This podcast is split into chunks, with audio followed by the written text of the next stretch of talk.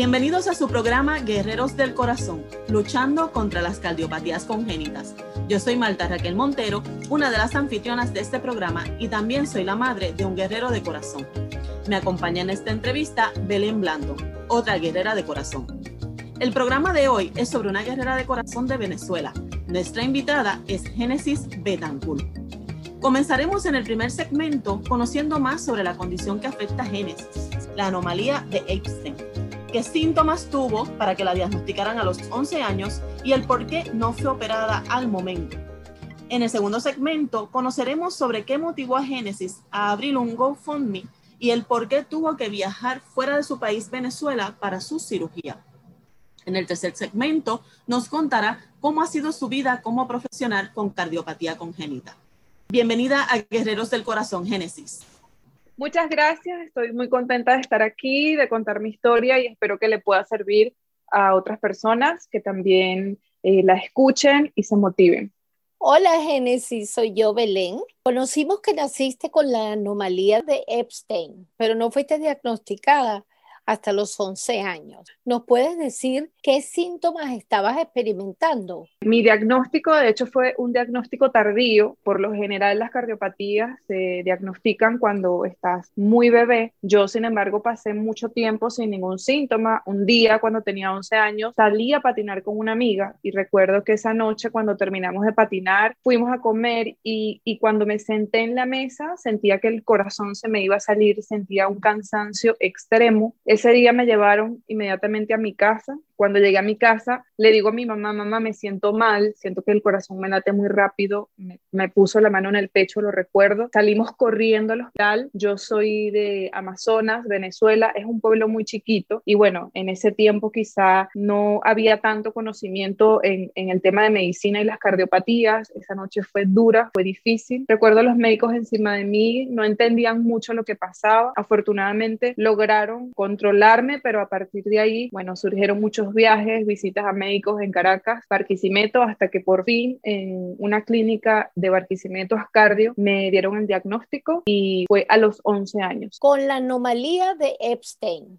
Ok, Génesis. Oye, qué, qué, qué, cosa tan seria sentirse así cuando uno tiene 11 años. Debía haber sido muy duro para tu mamá saber que a los 11 años te empezaste a sentir así. Cabe recalcar a las personas que no conocen a Venezuela que el Amazonas, en el estado donde tú vives, es lejísimo de la capital y que eso me imagino que sería un gran problema, ¿verdad? Sí, fue difícil en esa época. Afortunadamente tuvimos los medios para viajar para venir a Caracas. Tuvimos el apoyo de muchas personas, amigos, familiares. Bueno, trasladarnos hasta acá. Es un estado que está al sur del país. en, carretera son hasta 20 horas de viaje. Y bueno, de, a partir de ese momento los viajes fueron más constantes porque bueno, estás en un lugar donde quizá los médicos no tienen eh, el conocimiento ni saben cómo manejar esta enfermedad porque además es una cardiopatía rara, es una cardiopatía que afecta a pocas personas. Entonces es difícil también conseguir un médico capacitado. Por eso, bueno, recuerdo que viajábamos muchísimo, muchísimo, muchísimo. Fuimos a muchas clínicas, fuimos a muchos médicos y bueno, afortunadamente después de tanto luchar, em, como te dije, en Ascardio me dieron el diagnóstico. Yo en ese momento obviamente no entendía mucho, ahora que lo recuerdo, digo, wow, o sea, cómo eh, mi mamá fue tan valiente, mi papá, ellos también desconocían esto, ¿sabes? C cómo enfrentarse a ese diagnóstico con una persona tan chiquita, o sea, como yo, yo siempre fui desde chiquita muy activa. Yo estuve en natación, atletismo, fútbol, siempre y, nunca me pasó nada hasta ese día que, que salí y, y, me cambió la vida totalmente. Entonces fue un proceso difícil. Me imagino. Y Génesis, ¿por qué no te operaron al momento del diagnóstico? Bueno,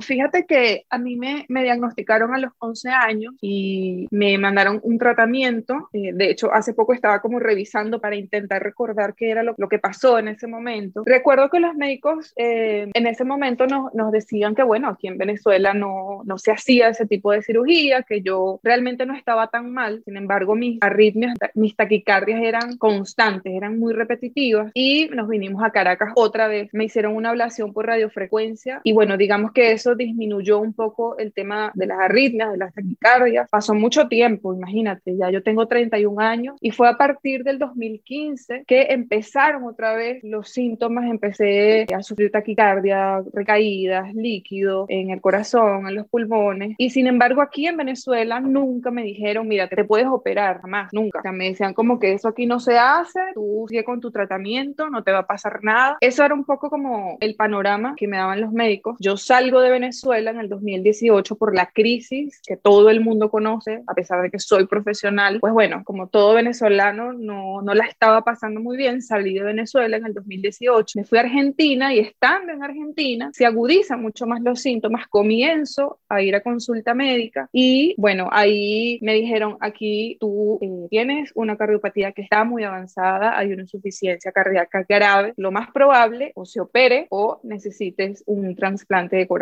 Y bueno, a partir de ahí pasaron muchísimas cosas y finalmente pues pude operarme. Una cardiopatía congénita puede provocar mucho miedo tanto en el niño como en los padres. ¿Qué consejos tienes para los niños que están pasando por ese proceso, así como también para sus padres y familiares? Bueno, yo creo que a los padres, eh, sobre todo a la mamá, es no sentir culpa, porque me pasó mucho con mi mamá. El año pasado tuvimos en todo este proceso con la campaña y que todo fue eh, fuerte, fue durísimo emocionalmente, de salud, todo. Pues bueno, mi mamá se sentía culpable, ¿no? En algún momento me dijo que hice mal, o sea, como que empiezan a buscar muchas preguntas que quizá nunca tengas la respuesta, o sea, no es la culpa de los padres, es simplemente que ese corazón decidió formarse mal allí adentro y listo. Y a los niños creo que, bueno, eso sería como en conjunto con los padres entender que una cardiopatía es parte de tu vida, pero no te define. Yo cuando fui, estaba chiquita en el, en el colegio, mi aspecto físico pues era diferente, ¿no? Tú tienes mucha cianosis, tienes esa falta de color, entonces sufres de, bullying, sufres de comentarios, incluso profesores que también te ven bien por fuera, pero por la falta de información no entienden la gravedad del asunto y eso a mí me afectó muchísimo eh, en mi salud mental. Entonces creo que mm, en este caso es como el apoyo de los padres de informar, de, saber que existen alternativas, que existe terapia psicológica y que no es uno solo que, que tiene esa cardiopatía. Hay muchísima gente así y que ha llegado a la edad adulta como yo lo he hecho. Bueno, yo te entiendo porque como sabes que yo tengo atresia tricupidia, yo pasé por lo mismo, el bullying, imagínate, en los 80 era horrible y mi mamá era conmigo, pero una locura y yo siempre le decía, mamá, o sea, tranquila, esto me tocó a mí y ¿qué vamos a hacer? Vamos a seguir lidiando con todo eso. Pero es, es muy fuerte porque los padres se sienten a veces culpables y a mí me pasa ahora que teniendo la fundación, cuando si se muere un niño,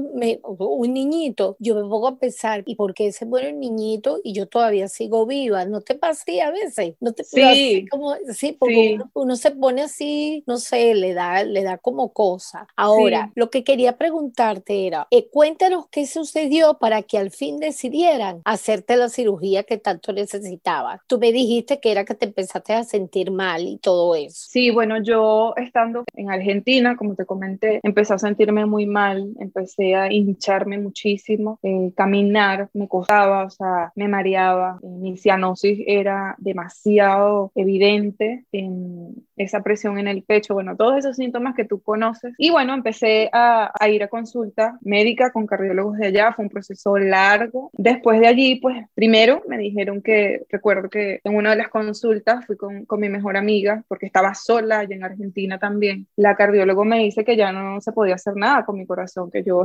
necesitaba un trasplante, imagínate lo difícil que fue en ese momento. Eh, aparte mi, mi situación eh, como migrante no podía como acceder a esa lista, fue duro. Finalmente, buscando otras opciones, porque uno siempre trata de buscar una alternativa, quizá uno está en negación, ¿no? Como yo decía, bueno, pero ¿quién me va a dar un corazón? Llegué a, a un hospital de allá de, de, de Buenos Aires, un equipo increíble de cardiólogos muy reconocido allá. Me evaluaron, evaluaron mi caso. Bueno, me dijeron, aquí se puede hacer un reemplazo eh, de la válvula, pero yo en ese momento, yo estaba sola allá en Argentina. Imagínate imagínate, casi dos años sin ver a mi familia, con todo este caos de la enfermedad, de los síntomas, y yo decía, yo, yo no puedo entrar a quirófano aquí así, yo, yo necesito ver a mi familia. Vengo a Venezuela con la idea de buscar a mi mamá para regresar a Argentina y cae la pandemia y me quedo aquí encerrada. Este contenido no pretende sustituir el asesoramiento, diagnóstico o tratamiento médico profesional. Las opiniones expresadas en este podcast no son las de Hearts Unite the Globe, sino las de los anfitriones e invitados y tienen la intención de generar un debate sobre cuestiones relacionadas con cardiopatías congénitas.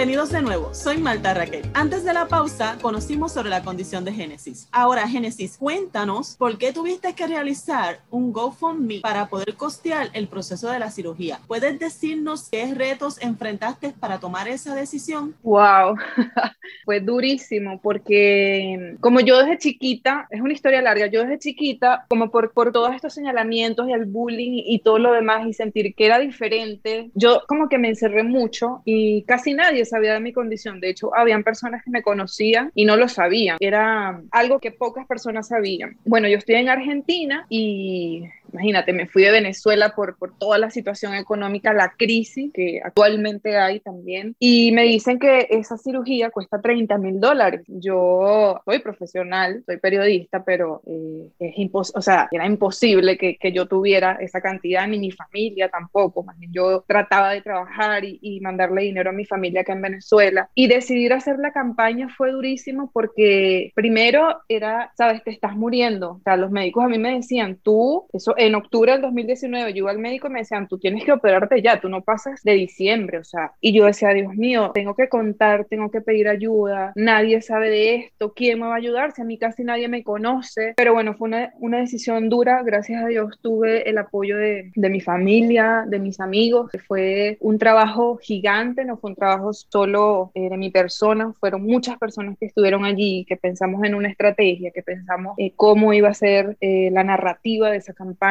cómo la íbamos a enfocar, eh, por los 30 mil dólares que, que, costaba mi vida. Y bueno, lo hicimos, gracias a Dios lo logramos, gracias a Dios vencí todos esos miedos que tenía, como de abrir mi corazón, ¿no? Yo creo que una de las cosas más difíciles que a uno le toca a veces y siente que, que es difícil es pedir ayuda, ¿no? Sentirse vulnerable y decir, mira, necesito de, de tu ayuda, mi vida depende de tu ayuda, de tu solidaridad, de que compartas un link. Y mmm, fue duro, pero gracias a Dios pude superarlo y hoy estoy feliz de haberlo hecho, porque si no, no hubiese estado aquí hablando con ustedes. Exacto, lo agradecemos a todas esas personas que te ayudaron. De hecho, sí. creo que es como que el talón de Aquiles del cardiópata, el hecho sí. que no, no es una condición que se pueda ver. No. Si no lo contamos, nadie se entera y creo que esa es una de las partes fundamentales de estar aquí ahora hablando de tu historia y hablando de todas las historias que hemos contado y las que seguiremos contando en los próximos meses, porque necesitamos, como te pasó en aquel momento, a gritos que se conozca lo que está pasando. Todos los cardiópatas, máxime con estos países como donde ustedes viven, de donde vienen tú y Belén, que es Venezuela, que enfrentan tantas situaciones. Entonces te pregunto, Génesis, ¿por qué escogiste Colombia para realizar la cirugía? Bueno, como les dije yo, eh, tenía programada mi cirugía en Argentina, pero con todo este tema de síntomas, miedo, necesitaba estar con mi familia, que mi mamá fuera, vine a Venezuela a buscar a mi mamá para irnos a Argentina y así abrir la campaña ya. Pero bueno, llegó la pandemia, cerraron frontera, un caos, ahí yo dije, no lo voy a lograr, o sea, es imposible. Y bueno, aquí entonces otra vez a buscar médicos que quizá eh, se atrevieran a hacer esa operación. Tuve muchas malas experiencias porque digamos que la cirugía que me ofrecían era una cirugía paliativa que me preparaba para un trasplante. Gracias a Dios, es que lo agradezco demasiado a través de la campaña. Mi campaña llegó a alguien, a un médico de Estados Unidos, a través de una amiga, y este médico me dice, puede haber una solución, si tienes visa, vente para acá, no tengo visa. Entonces me dijo, bueno, vamos a hacer algo, yo te voy a recomendar a un cardiólogo, a un cirujano cardiovascular que está cerca, que está en Colombia y que sé que puede ayudarte en tu caso. El cirujano cardiovascular Igor Donís es venezolano, por cierto. Bueno, mis amigos gestionaron todo eso, coordinaron la cita con él, le mandaron todos mis informes, mis exámenes, hasta hasta que yo, bueno, me reuní, eh, nos reunimos, recuerdo, por, por videollamada y me ofreció esta cirugía, que es una cirugía, digamos, como innovadora para las personas con anomalía de Epstein, se llama la cirugía de cono, es una cirugía que no hacen en todos lados. Yo tuve la bendición de poder ir hasta Colombia, así que bueno, nos preparamos en ese momento y yo dije, esta es mi oportunidad, es una cirugía correctiva y bueno, me fui con, con mi mamá y mi hermano a esa aventura de viajar hasta Colombia en plena pandemia, con la frontera cerrada. Bueno, imagínate, las clínicas, lo esencial, lo primordial, la, la prioridad eran los pacientes con COVID. Y además arriesgándome porque, bueno, con una cardiopatía, lo ideal es que tú estés en tu casa cuidándote, protegiéndote, pero nos arriesgamos y pudimos llegar hasta Colombia y, y por eso lo decidí. Era como el país que tenía más cerca, un médico que es muy bueno, excelente, me dio mucha confianza y no me arrepiento de esa decisión, fue la mejor. Así que podemos decir que esto fue una odisea. Y Uf, nos, nos contestaste la próxima pregunta con la, con la sí.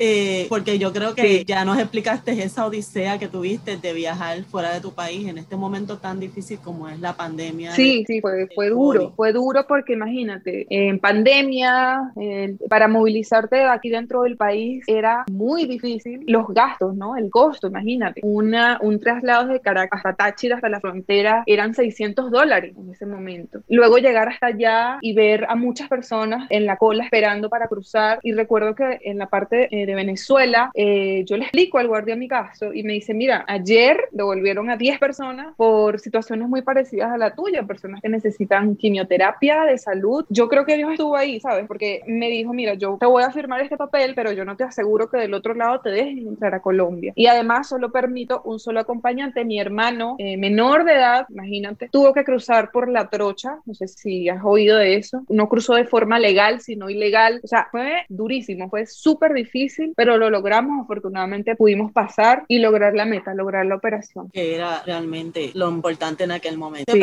Génesis, ¿qué seguimiento estás recibiendo en Venezuela luego de tu cirugía? ¿Nos puedes decir qué escollos has tenido que enfrentar en relación al cuidado de tu salud como una persona con cardiopatía congénita? Sí, bueno, en Venezuela tengo un cardiólogo que está muy pendiente de mí eh, con el tema de los ecos, los electros, eh, vigilando un poco el, el tema de la medicación. Sin embargo, bueno, tengo que volver a Colombia otra vez a ver a mi cirujano. Lo vi en noviembre del año pasado, me toca ir ahora en junio, porque es un seguimiento que debe hacerse. Y bueno, aquí en Venezuela no te niego, tengo, digamos, un poco de tranquilidad porque estoy en mi casa, pero también es, es ese miedo de que tienes un país que a nivel de salud no, digamos que no te garantiza mucho. Pienso, digo, bueno, si me da algo, si me da taquicardia, arritmia o me llego a sentir mal a dónde voy, ¿no? Es difícil, por eso trato de, de cuidarme, trato también de no pensar mucho en lo que pueda o no pueda pasar, pero es como vivir el, el día a día, ¿sabes? El, el día a día, el tema de la medicación, que también es un gasto importante, son muchas facturas que hay que pagar cuando tienes una cardiopatía, pero bueno, gracias a Dios he podido solucionar. Hasta ahora, hasta hoy,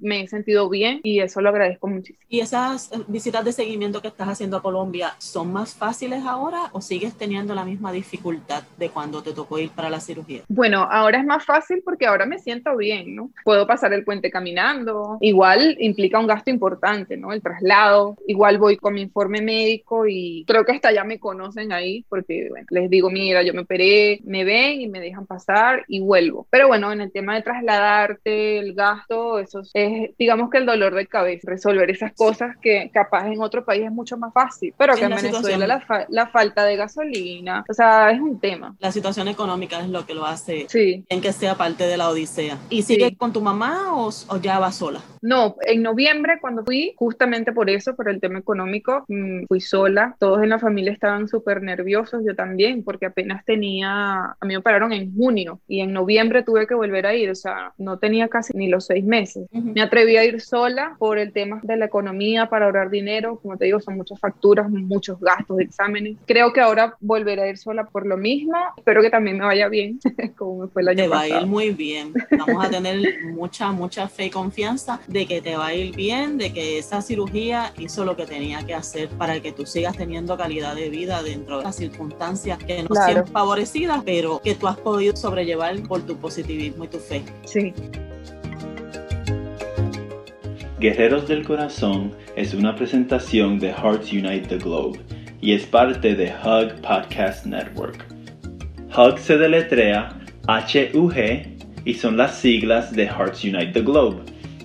Hearts Unite the Globe es una organización sin fines de lucro dedicada a brindar recursos a la comunidad de cardiopatías congénitas para elevar, empoderar y enriquecer las vidas de los miembros de nuestra comunidad. Si desea acceder a recursos gratuitos pertenecientes a la comunidad de defectos cardíacos congénitos, visite nuestro sitio de web en www.congenitalheartdefects.com para obtener información acerca de los hospitales que tratan a niños, campamentos de verano para sobrevivientes y mucho, mucho más. Antes de la pausa, estábamos hablando de las situaciones que Génesis ha enfrentado con relación a su salud como cardiópata. Génesis, ¿nos puedes contar a qué te dedicas, qué haces ahora? Sí, yo soy periodista, soy locutora. Actualmente estoy trabajando eh, en una empresa en el área de comunicaciones como especialista en comunicaciones. En el área de redes sociales, trabajo en redes sociales. Y bueno, a raíz de toda mi experiencia de vida, estoy trabajando actualmente en mis redes, en mi marca personal, brindando información asociada al tema del corazón, tratando de motivar a los padres de niños cardiópatas, a las personas como yo con cardiopatía y también estoy escribiendo mi libro con esa intención de inspirar a otras personas y que sepan que sí se puede vivir con un corazón diferente. No es fácil, obviamente. Siempre soy sincera, no. De hecho, a veces yo también me siento triste y lo coloco en mis redes porque está bien eh, sentirse mal en un momento, pero al final lo que quiero y lo que intento hacer a través de, de mi Instagram y de toda la información es concientizar, ¿no? No solo a las personas con cardiopatía, sino a cualquier persona que estoy segura que cualquiera conoce a alguien con una cardiopatía y necesita saber más o menos tener esa dosis de empatía y saber también cómo tratar, porque siento que somos muy especiales. No, y nosotros sabemos y sentimos lo hay días que tenemos días buenos, otros días malos. Te lo digo también por experiencia, imagínate, 55 años viviendo con una cardiopatía, de, o sea, taquicardia, mareo en el hospital como miles de veces. O sea, es muy, muy, muy fuerte. Y es muy lindo que, que, quieras en tus redes, sobre todo que tú eres una muchacha joven, este, dar a conocer que vivir con un corazón que no es normal también se puede vivir bien. O sea, tienes que tener mucho cuidado con muchas cosas, pero tienes vida y eso es lo más importante. Nosotros, eso es una de las cosas que yo trato de enseñar a las mamás en el, tú sabes, en mi fundación, pero a veces es, no creas, no es fácil porque ellas le crean a los niños como, o sea, a veces siento que los ponen como muy paranoicos de todo eso que está pasando. Claro, las tengo que entender, pero eso es, a los niños hay que mostrarle que eso es normal, que eres especial, que lo que tú eres es, es una persona diferente. sí, yo siento que, que, que, las mamás, claro, es su instinto de madre, ¿no? Yo, por ejemplo, soy, mis médicos me dicen, tú estás loca, tú eres demasiado arriesgada, porque yo he sido muy libre siempre, o sea, imagínate, yo me fui de Venezuela sola con una cardiopatía y mi mamá siempre me lo dice, tú desde chiquita siempre querías montarte en una montaña rusa y mi mamá ha estado como lidiando mucho con eso, eh, pero es entendible, ¿no? Que, que, se preocupen. Claro. Pero igual yo también siento que mm, en mi caso mi mamá me ha dado esa libertad de, sé que lo hace con mucho miedo, lo sé porque la conozco, pero de dejarnos sentir también, ¿no? Y atrevernos, o sea, de que, bueno, sí, tenemos un corazón distinto y tenemos que cuidarnos, pero no sentir que estamos tan limitados, porque, bueno, yo he llegado a esta edad, tú también, mira, tienes una fundación, o sea, hay cosas que sí se pueden hacer. Claro que sí, claro que sí. Te, puedo decir como madre, ya que estamos, ¿verdad?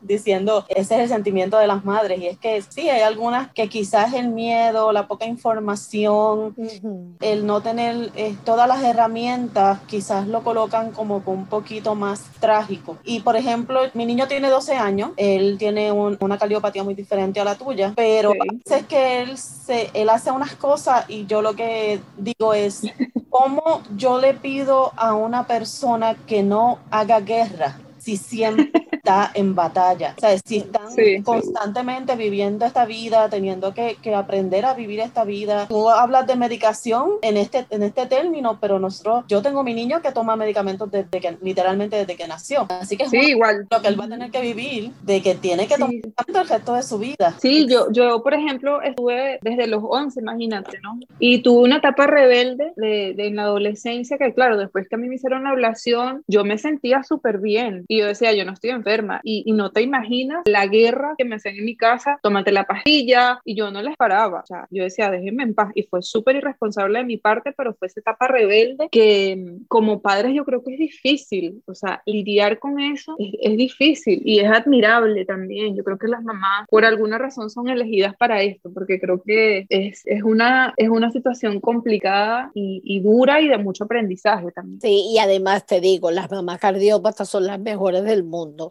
porque ellas no... Gracias, gracias. Es verdad, o sea, ellas eh, pues, se pueden estar muriendo por dentro, pero te ponen una cara como que no pasa nada. Ay, mi amor, pues mi mamá siempre fue así conmigo. Imagínate, yo me vine aquí a Estados Unidos sola a los 21 años. Wow. Y, na y, nadie, o sea, ellos no querían que yo me viniera, pero claro, yo estaba cansada de ser, porque yo estaba súper protegida y todo, yo quería hacer mi vida. Para mí claro. era como, bueno, toda mi vida tengo que tomar medicina, bueno, ¿y qué, ¿y qué hago? Lo tengo que hacer, lo tengo que hacer. Así que bueno.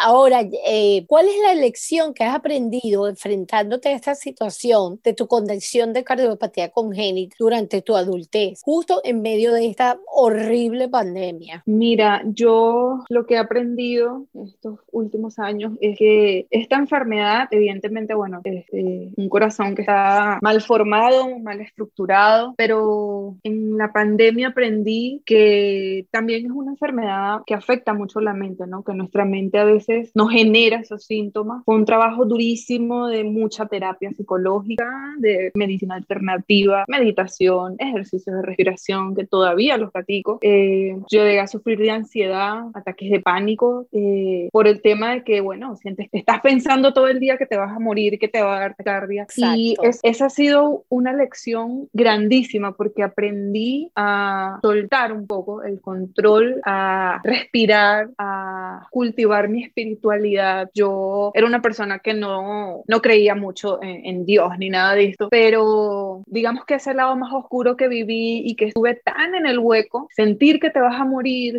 o sea, es, es una experiencia horrible, pero de ahí aprendí a valorar más la vida, ¿no? A, a, a fluir, a respirar, a entregarme y a confiar, porque bueno, sí, los médicos hacen todo lo posible por ayudarte, tú haces todo lo posible por, por cuidar, por llevar una vida sana y todo eso, pero también yo siento que hay como una mano divina que está ahí y cuando juntas esas tres cosas, creo que es cuando ocurren los milagros. Claro. Hay una cosa bien importante que estás mencionando que yo creo que Belén eh, es algo que nosotros debemos también buscar la forma de, de incluir en la motivación y en la divulgación y es que Génesis está diciendo las veces que ha buscado ayuda, ayuda psicológica. Sí. Es importante que los padres sepan que no es solamente yo como madre buscar ayuda psicológica porque tengo, debo de hacerlo porque enfrentarme a esta noticia no es fácil, pero también nuestros niños deben pasar por ese proceso, porque si no sí, es total. nosotros como padres, menos para ustedes que son los que lo están viviendo como porque yo lo vivo, pero lo vivo de afuera. Claro, yo, sí, yo yo yo no tengo los síntomas. Sí, a mí en Instagram me escriben muchísimo. ¿Cómo haces para para o sea, cómo hiciste para llegar a donde estás? ¿Cómo haces de repente para tener esa vibra? Y yo les digo, miren, o sea, yo no sé cómo lo hago, porque yo igual tengo días malos, o sea, yo soy humana, ¿sabes? Hay días que yo no quiero nada con el mundo y, y quiero estar sola y no quiero hablar con nadie, cuestionándome por qué y tal, pero son más los días en los que mmm, agradezco y trato de, de sacarle provecho a esto, ¿sabes? Participando en este podcast, brindando información, lo que sea, y siempre les recomiendo que busquen ayuda psicológica, o sea, yo siento que es que no solamente teniendo una cardiopatía, o sea, imagínate, una persona normal se enfrenta a tantas situaciones, entonces imagínate enfrentarte a todo eso, además con, con una enfermedad, es necesario buscar ayuda, súper necesario, siempre, desde chiquito, yo siento que eso debería ser una, una ley.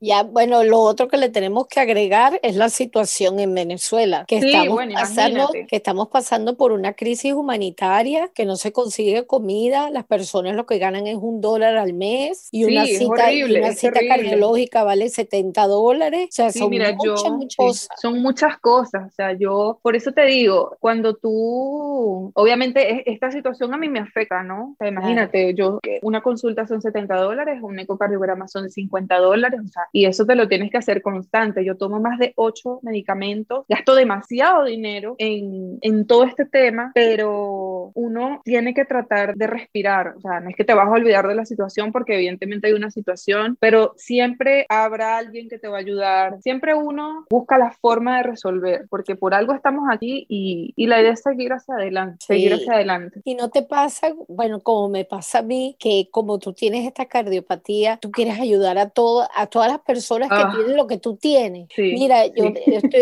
exactamente, yo es con, es con la, con la fundación, o sea, totalmente enloquecida, pero es porque yo me imagino yo estando enferma y que no me pueda llevar mi mamá al, al médico. Horrible, o Sí, sea. terrible. Yo, yo he tenido Sí. niños que tienen hasta dos años que no han ido al cardiólogo, hasta dos Wow. años. Sí, Sí, yo es- creo que uno cuando pasa por esta situación entiendes tantas cosas y entiendes lo difícil y yo digo, bueno, yo pude salir de ahí y, sí, y como siempre digo, en lo que yo pueda ayudar, ayudo, ¿sabes? Brindando información, difundiendo campañas, eh, haciendo entrevistas. em, hace poco me escribió una, una amiga también de una fundación que tenían eh, una niña que está muy mal y yo dije, bueno, le voy a pedir el favor a mi cardiólogo y mi cardiólogo accedió a atenderla. Entonces, yo siento que cuando uno se suma y, y- y- y busca la forma, trata de, de ayudar al otro, sie- siempre se da, ¿no? Claro, hay, hay momentos en donde, pues evidentemente uno no puede y se siente muy triste uno por eso. Pasado, yo a veces conecto con historias, eh, tuve un amigo que estábamos batallando los dos al mismo tiempo, a mí me operaron primero y a él lo operaron después y lamentablemente murió. Yo decía, Dios mío, ¿qué? es?". Pero bueno, son historias que hay que contar para, para crear conciencia. Pero te digo una cosa, Génesis, conseguiste un nuevo trabajo, porque ahora me vas a ayudar. ahorita, ahorita me vas de- te voy a agarrar de voluntaria. Claro que sí, yo encantada, de verdad, estoy súper encantada de hacerlo, o sea, yo feliz de la vida. Ay, Cuenta conmigo. es. Ay, gracias. Mira, ¿cuáles son tus metas en relación a tu condición y a tu empleo? Bueno, em, yo, mi, mi meta ahorita es trabajar en esto, ¿sabes? Ayudar eh, a las personas que, que tengan esta misma condición. Sueño con tener una fundación, espero poder hacerlo algún día y estoy súper enfocada en escribir mi libro. Lo, lo estoy haciendo, ha sido un proceso súper eh, terapéutico porque tengo que retroceder y, y des- descubrir cosas que digo, wow, no sabía que se había pasado, viendo exámenes y, y todo esto. Esa es mi meta, ¿no? Mi meta yo creo que es ayudar, ese es mi propósito. O sea, yo antes no hablaba de esto para nada y, y gracias a Dios lo, lo hice y aunque fue una situación difícil, si no hubiese pasado eso, no estaría aquí hoy hablando, no estaría escribiendo, informando, no me escribirían personas que uno siempre necesita como, como alguien que, que te escuche, con quien hables, que te entienda. Yo tengo amigos que no conozco en persona, están, no sé, en Estados Unidos, en Argentina, pero uno conecta con esas personas que tienen cardiopatía y eso es maravilloso, Sí. el, el poder conversar y, y tener a alguien que te entienda. Yo, por ejemplo, me, me contento demasiado cuando consigo a alguien con anomalía de Epstein, porque es una cosa que eso, somos, no sé, somos muy pocos. Y entonces cuando consigo a alguien que alguien me escribe y me dice, mira, lee tu public- leí tu publicación y, y me identifico, yo me siento igual que tú, y es como que Dios, por fin, alguien me entiende y hemos creado como una red de apoyo muy bonita. Qué bello. Sí, yo siempre veo tu Instagram, es de lo más lindo.